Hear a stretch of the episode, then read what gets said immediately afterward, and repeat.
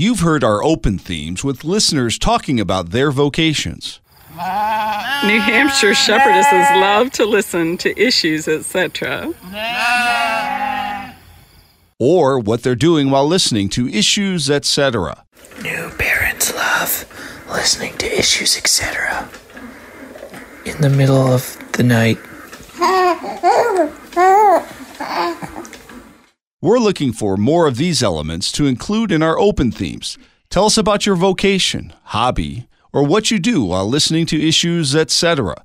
Call the Issues, et cetera comment line twenty-four seven at six one eight, two two three, eight three eight two. If you make a mistake, just start over. six one eight, two two three, eight three eight two. Thanks for listening, and thanks for contributing to Issues, et cetera. six one eight, two two three, eight three eight two.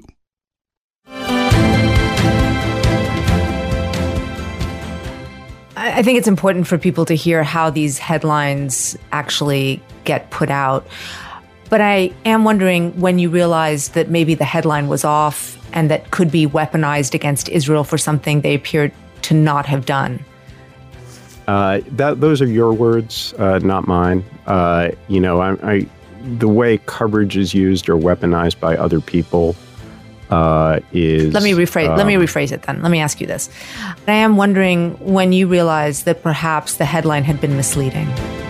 That's Lulu Garcia Navarro speaking with Joe Kahn of the New York Times. The headline she's talking about, Israeli strike kills hundreds in hospital, Palestinians say. It appeared in the New York Times. It was changed. Now, back in the day when you had to physically set type for a newspaper headline to be printed on real paper and then sent out once a day, you couldn't change the headlines whenever you discovered it was inaccurate. You were stuck with that headline for the rest of history. Not so much anymore. Greetings and welcome to Issues, et cetera, live on this All Saints Day, November the first. I'm Todd Wilkin. Thanks for tuning us in. We're going to talk about the New York Times coverage of the Israel-Hamas war with Terry Mattingly of Get Religion. Then it's Issues, et cetera, Reformation Week. Our theme, Paths to Lutheranism. Doctor Ross Johnson, director of L C M S Disaster Response, will join us to talk about his path from American evangelicalism, and then Pastor Eric Anderson, his path from Roman Catholicism. Terry Mattingly is Senior Fellow at the Overby Center for Southern Journalism and Politics at the University of Mississippi. He's founder and editor of Get Religion and author of the weekly On Religion column for the Universal Syndicate and the book Pop Goes Religion. Terry, welcome back. Glad to be here. What are we learning anew about the journalism challenges for those covering the Hamas-Israel war? Well, I think at the very least we're learning two things. And I think our listeners need to understand also that we're dealing with religious and political issues of the most divisive and violent kind. I mean, we're we're, we're dealing not just with bombs falling from the sky. We're dealing with hand-to-hand combat in tunnels. We're dealing with tortures, some of them centuries old in form, some of them updates on the Holocaust. This is terrible stuff to have to cover. But here's the double-edged sword that I think our media are caught in right now. One you alluded to in your introduction, which is the ability to write headlines and have headlines go out around the world instantaneously. Boy, thinking back on my years as a headline writer, headline writers are under tremendous pressure.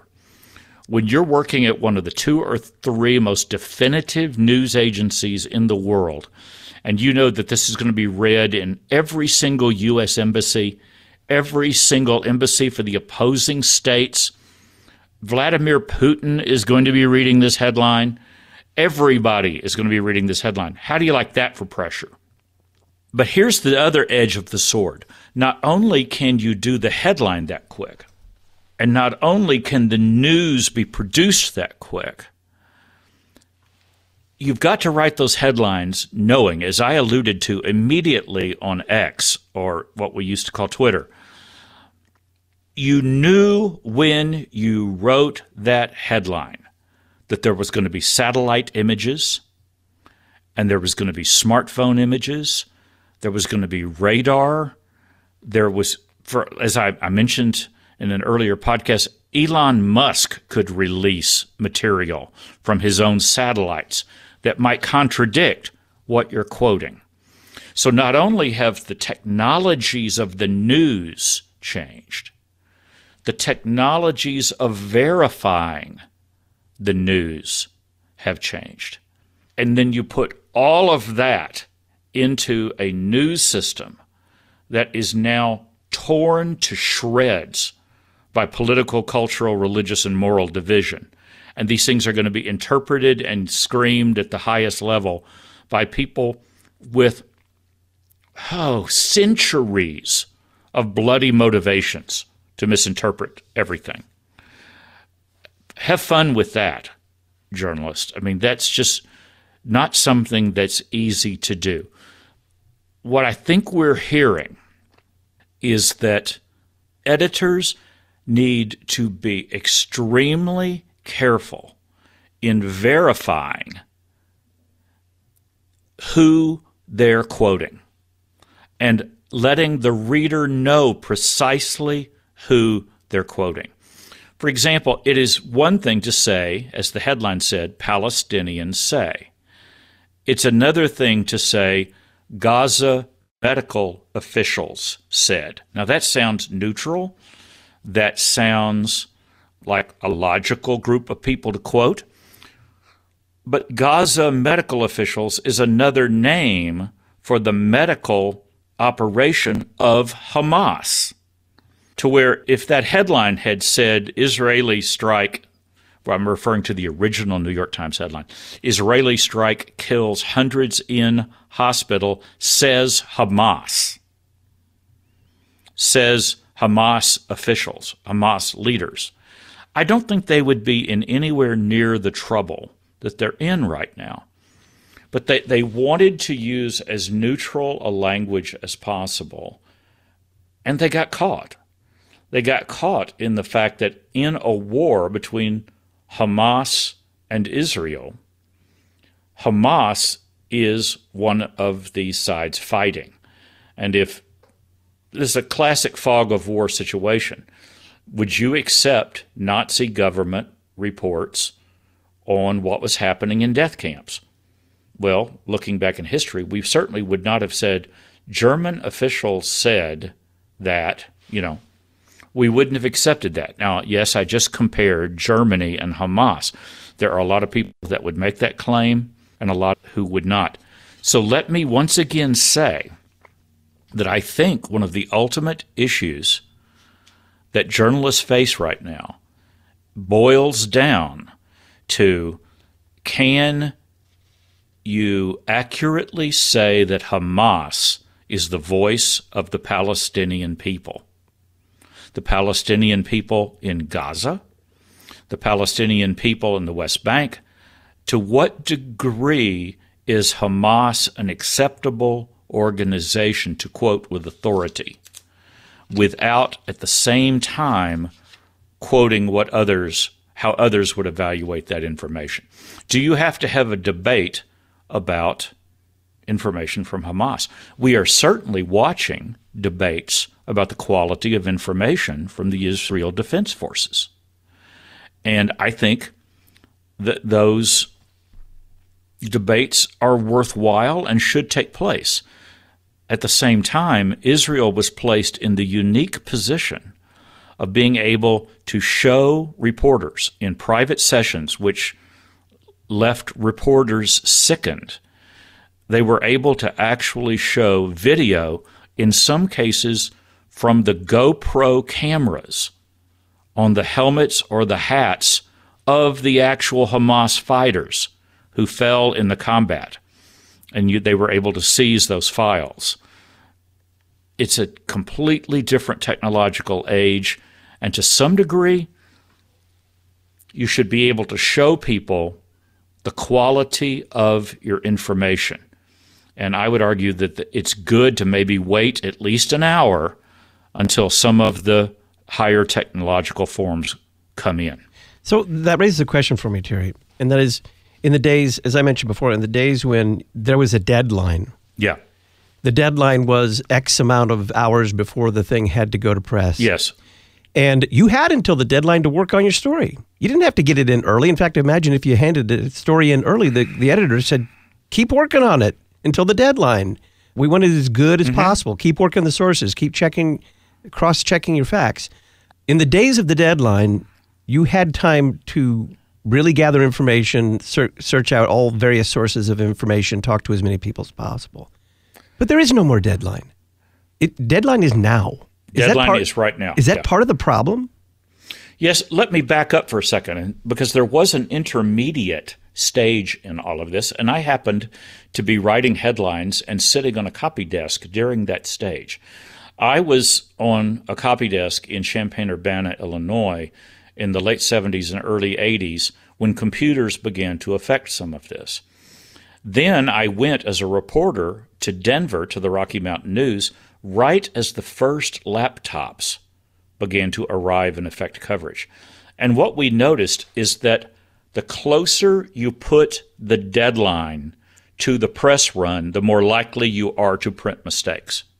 Doesn't that make sense? The cushion is gone. I have personally run to the back of a newspaper building with paper in my hand saying, "Don't run the press yet. We have to substitute the following material." In my case, it happened to be with the election of Pope John Paul the Second. And it came in that a Polish pope had been elected right as we started to run the initial press run.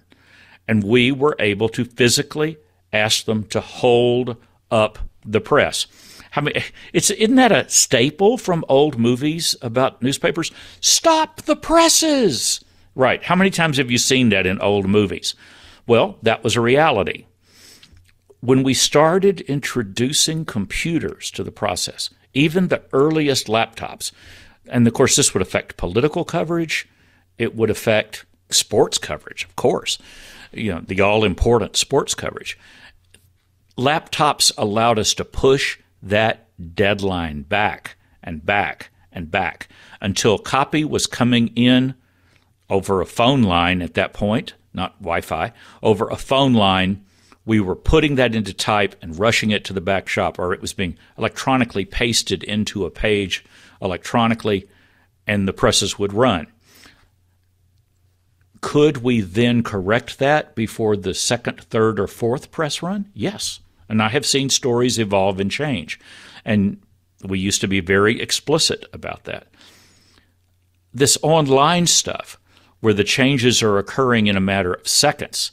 And then I think another critical ethical issue, and I use the word ethical in all seriousness, I really think that the ghost editing and evolving of headlines and stories, that editors need to, at the end of the story at least, say, previous versions of this story reported. I mean, in something as important as this one, I actually think they should have updated the story and said, they admitted, and we we know this now from their own note and from other subsequent coverage by National Review and others, that they knew pretty instantly that Israeli officials were saying, we are investigating this right now. You will have information from higher technological forms quickly.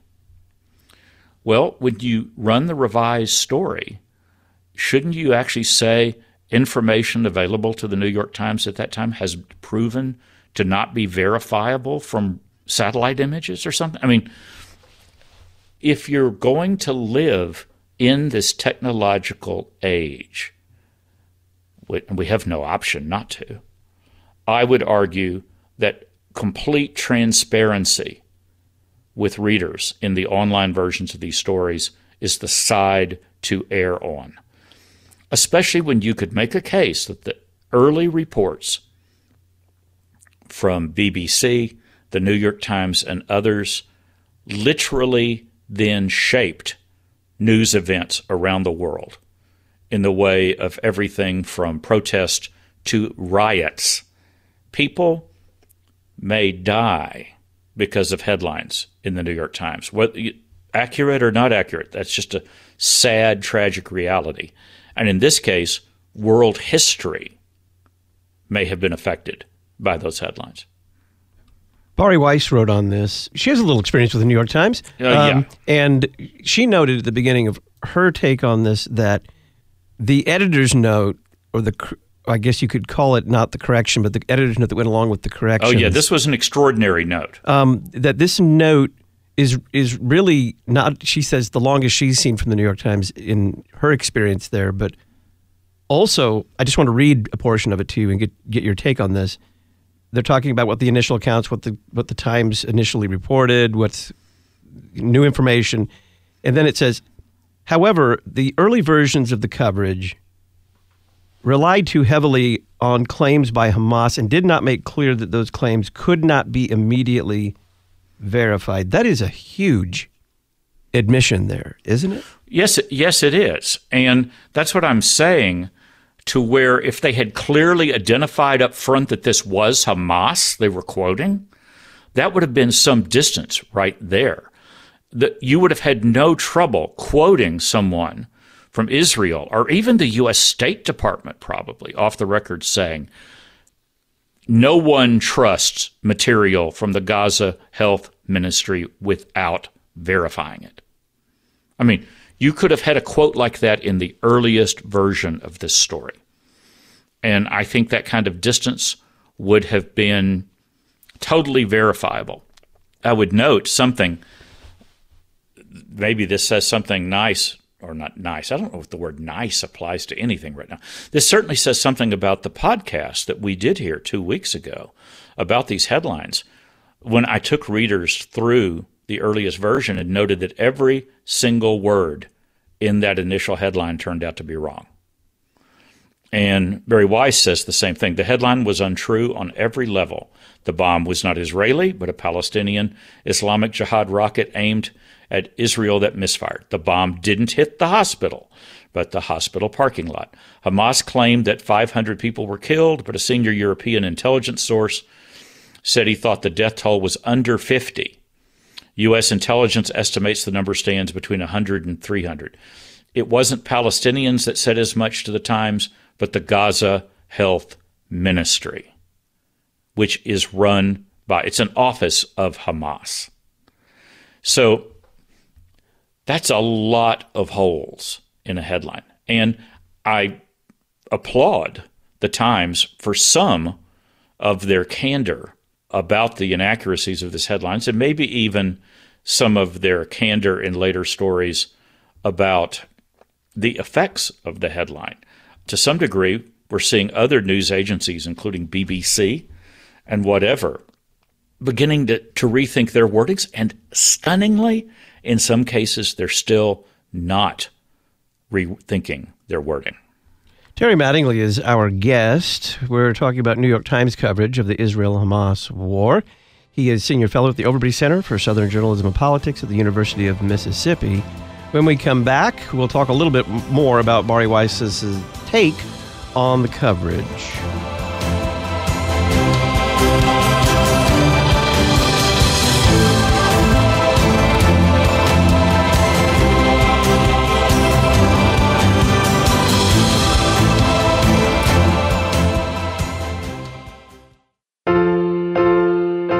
This is Pastor Matthew Harrison, president of the Lutheran Church Missouri Synod.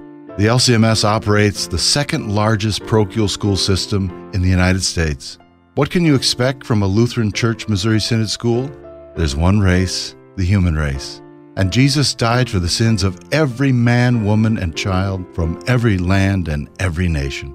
Life begins at conception. All life is precious from womb to tomb. And every student, parent, and teacher is created in the very image of God. There's right and wrong, and we know which is which from the Ten Commandments. There are only two sexes, male and female, He created them. Marriage is the lifelong union of one man and one woman. There's such a thing as objective, absolute truth, and it's found in the person and work of Jesus Christ and His Word. To find a Lutheran Church Missouri Synod school near you, visit L C M S dot org slash schools. Solid, serious, substantive. You're listening to Issues, et cetera. We know that you want to build your family on the right foundation from the very start, the foundation of Jesus Christ. Concordia Publishing House offers more than eight thousand products for churches, schools, and homes, dedicated customer service, and an experienced staff to help you focus on what matters most. Click to connect at c p h dot org.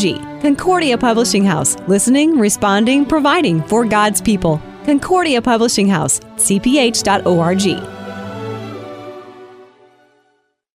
This is Kevin Hildebrand, cantor at Concordia Theological Seminary, Fort Wayne, inviting you to our campus in November for the annual Good Shepherd Institute Conference, November fifth through seventh. This year's conference includes addresses by Brian Spinks, Paul Grimm, and James Busher, and there's excellent music, including a Bach cantata with the seminary cantorai and a hymn festival at Saint Paul's Lutheran Church. For complete details, visit c t s f w dot e d u slash G S I.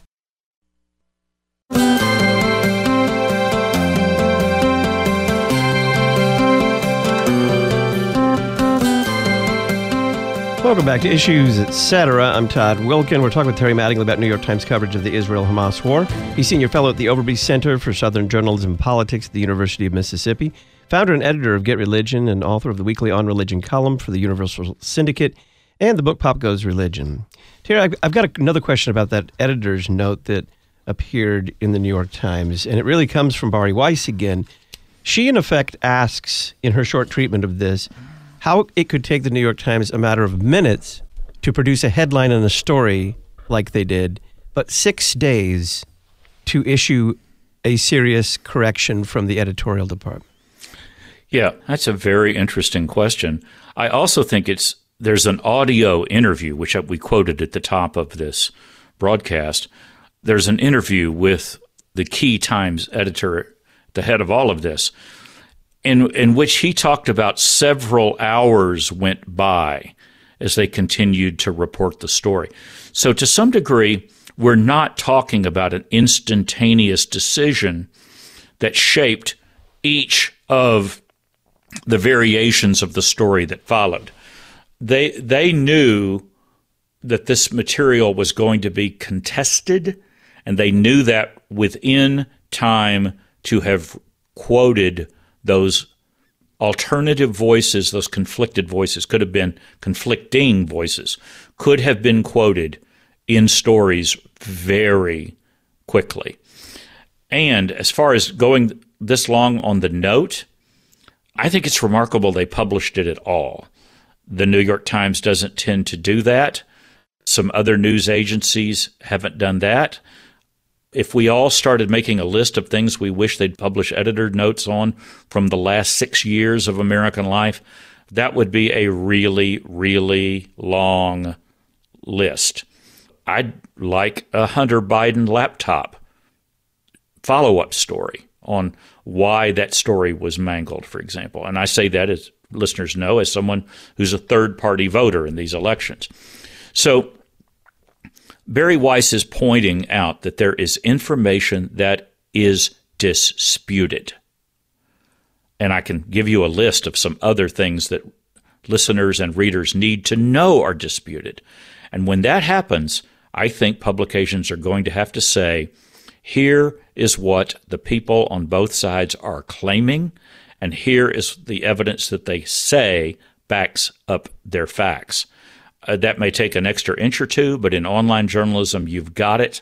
Give the people what you don't know as well as what you think you do. What are those key facts that you think still need to be run down and verified? Yeah, let, let me give you a couple. And some of these go back to the podcast two weeks ago. So I'm rec- I'm recovering some territory right now. But stop and think about how crucial these facts are. Right now, as Israel begins to move into parts of Gaza, I simply think we need a complete story on the history from almost every publication and network T V show needs to do this. We need a story on the degree to which Hamas is or isn't using Palestinian people as human shields.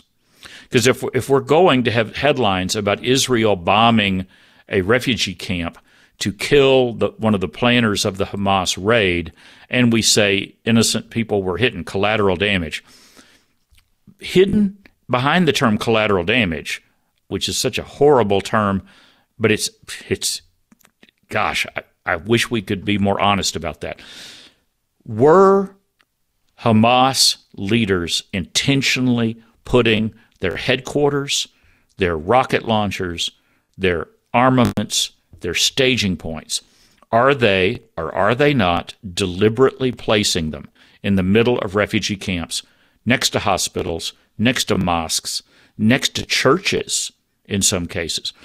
Do they have tunnels and where their leaders are living underneath civilian high-rise apartments? Now, you say, well, how can we possibly verify that? I agree. It's going to be almost impossible to verify it, but I guarantee you there's satellite evidence. Some of it might be classified. There is evidence, evidence that is leading to some of these attacks. So the human shield question is something that probably needs coverage at least every other day. Here's another one. I continue to read about statements by Egyptian leaders that they are not going to let a million refugees leave Gaza and come into Egypt. Is that true? That's one thing. Why do the Egyptians feel that way? And what about the ongoing reports that Hamas has locked people inside Gaza, that they are refusing to allow people to get out? Now, the existence of checkpoints and blocked roads, that should be something that we should have satellite imagery of. And I guarantee you there are people in the security agencies of Israel, America, and elsewhere who know about that. Whether they can talk about it without betraying confidential sources, another thing. This is going to lead right to another question. Are American citizens being locked inside Gaza by Hamas? You can imagine how important that question is going to become as this more and more becomes a political debate issue in American elections, et cetera. Here's another one. I take it as a statement of fact that the Israeli Defense Force acts as a censor in some information about its activities and may have, may have, I'll stress that again, shaped news interviews in their own favor. I don't think that would surprise anyway. Military leaders tend to do that. But to what degree has Hamas censored everything in the way of information inside Gaza? Is, is there any way to report what's happening inside Gaza without it being censored by Hamas? Now, reporters are capable of amazing things. I remember when the Washington Post ran a series of stories based on the lives of women living in ISIS territory. And they were able, in the age of smartphones and other means of technology, they were able to get verified information, first-person testimony from women inside the Islamic State. That's got to be a situation very similar to Gaza. And I know it's very hard not to portray sources when you quote that sort of thing. But if Hamas is censoring everything, readers need to know that. Every single time one of those sources is quoted, there should be some sort of reference in the story to the fact that this information is coming through channels that the leaders of Hamas actively censor. I think it's good sometimes to let your readers know that they should doubt the information they're reading, because the people writing the information down as journalists, deep down inside, know that they're dealing with censored material. So the related story is media coverage of people who are here in the U S and elsewhere tearing down Israeli hostage photos. With just a couple minutes here, what are your thoughts on that? Well, I think the real question there is the degree to which reporters should actively dig into who these people are and what their motives are. Why are they tearing these things down? And this is all spreading online, of course. We have, this is the age of smartphones. So we have actual video. We have people now trying to identify who these people are. And they're finding out that in New York City, they're finding out these are academics in some cases. These are people who work for nonprofits. And is it cancel culture? Now, we talk a lot about cancel culture.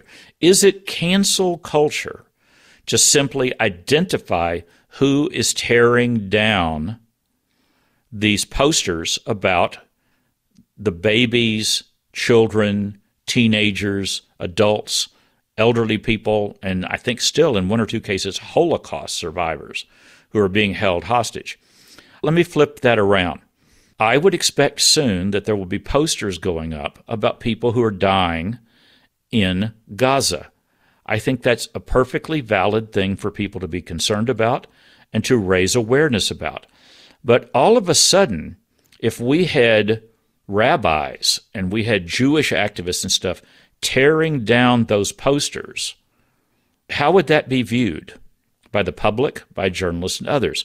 Would it be cancel culture to be trying to identify the people if and when, let me stress, listeners, if and when those posters go up? Is it cancel culture to try to find out who's doing that and why? What are their motivations? We live in the smartphone era, and I think journalists face more and more questions about what information they can verify and how much of it they can and should report. But the internet has got all kinds of room. And I think one of the reasons that some people hate Elon Musk so much is he's decided that a lot of these first-person handheld smartphone videos are going live on Twitter, and that's going to put them into public discourse. Terry Mattingly is Senior Fellow at the Overby Center for Southern Journalism and Politics at the University of Mississippi. He is founder and editor of Get Religion and author of the weekly On Religion column for the Universal Syndicate and the book Pop Goes Religion. Terry, thank you very much. Glad to be here.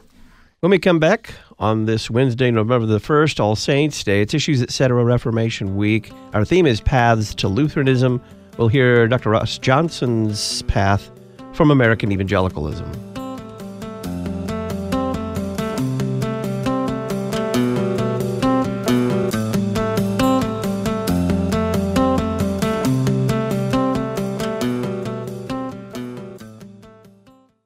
The church's music from the second century. Shepherd of tender youth, guiding in love and truth. The sixth century.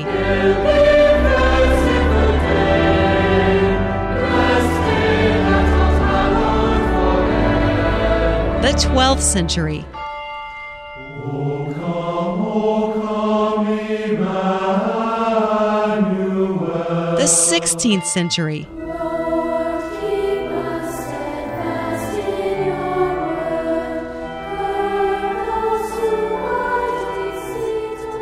word. The twenty-first century.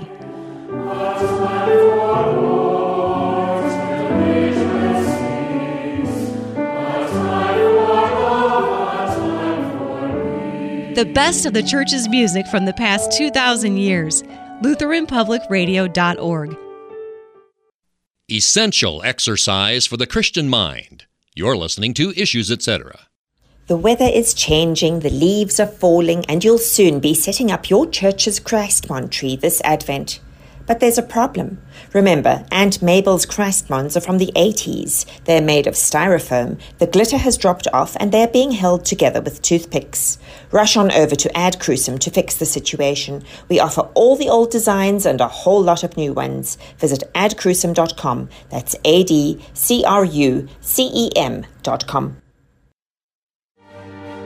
thank you. Thank you. Thank you for your service. Our church loves and is grateful for those that serve our country. Operation Barnabas, part of Ministry to the Armed Forces, equips you to reach out to veterans in your community to bring Christ to those that served. Call Ministry to the Armed Forces at three one four, nine nine six, one three three seven or email L C M S chaps at L C M S dot org. Thank you for your service. Thank you. God bless our military.